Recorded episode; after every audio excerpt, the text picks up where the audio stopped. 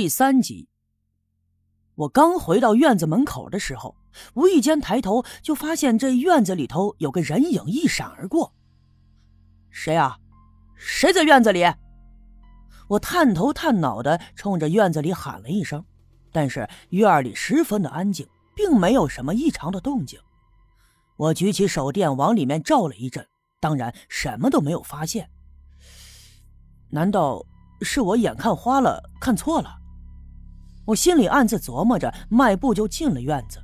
忽然觉得浑身上下有一阵酸痛，我索性回到屋子里，灯都没有点，就爬到了炕上，钻进了被窝里，合衣而卧。不一会儿，昏昏沉沉的，我就睡着了。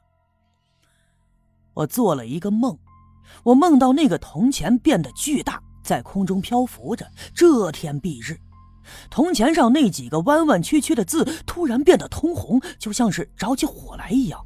这时候，村里的人都跑到了院子外面，抬起头看着天上这巨大的铜钱。那铜钱在天空中来回的旋转，发出嗡嗡的声响，还闪着金色的光。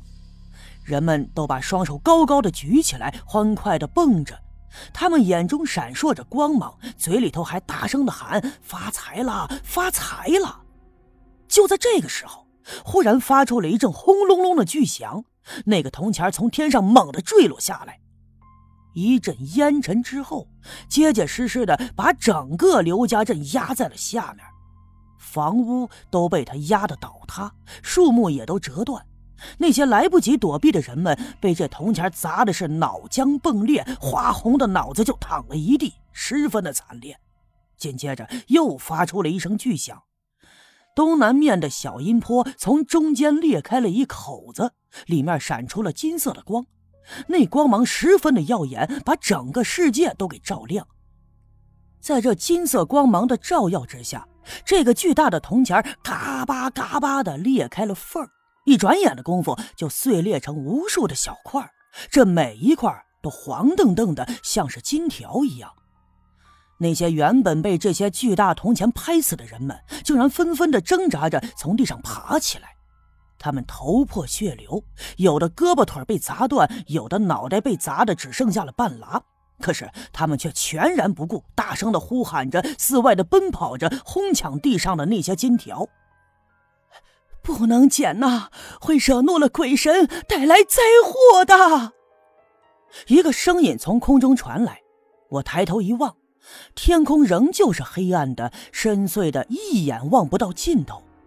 突然，那些铜钱的碎片着起了火，一眨眼的功夫，整个刘家镇变成了一片火海。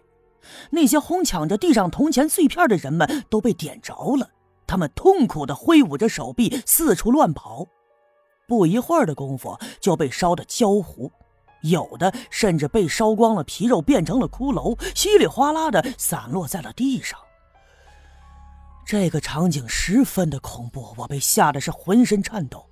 就在这个时候，忽然听见有人大声的吵嚷着，那声音就从我的屋子外边传来。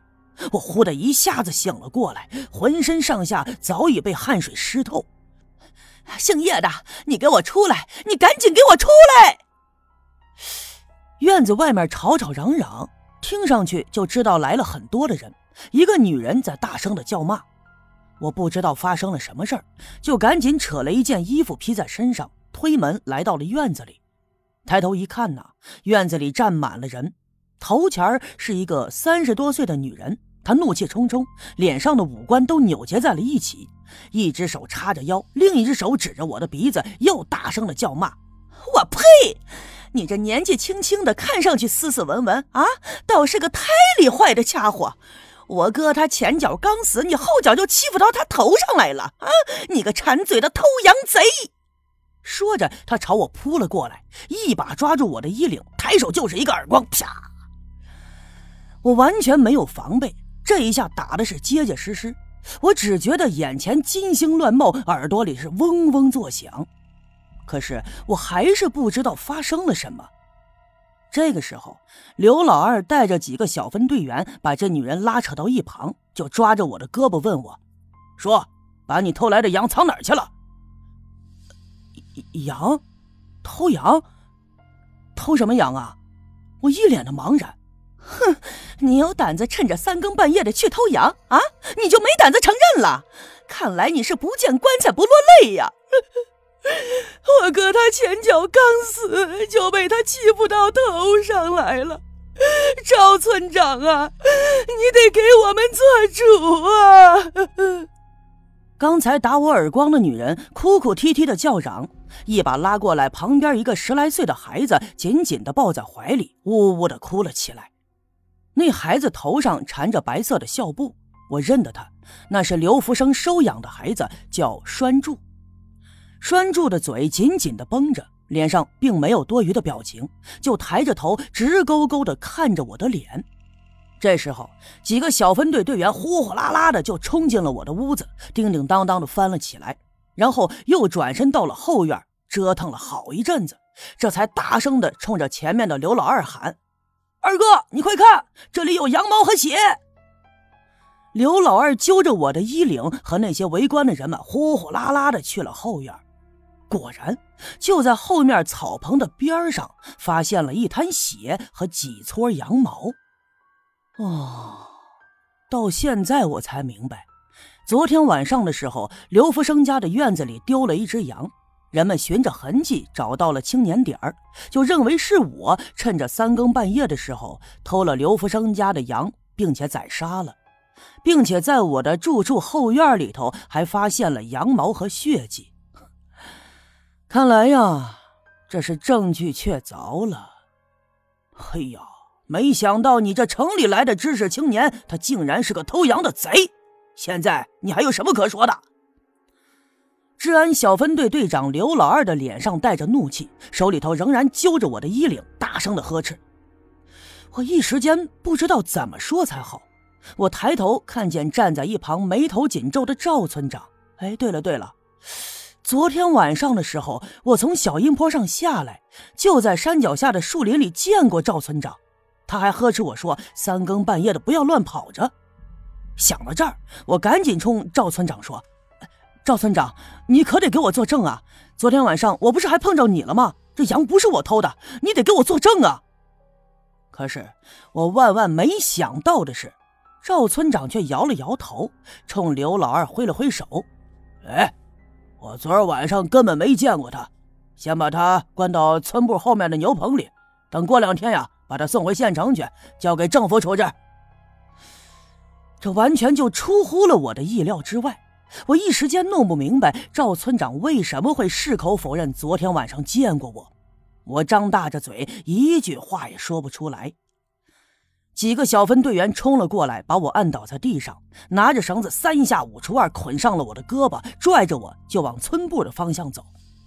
在院子周围看热闹的人们议论纷纷，都伸出手来指着我的后脊梁，骂我是个偷羊的贼。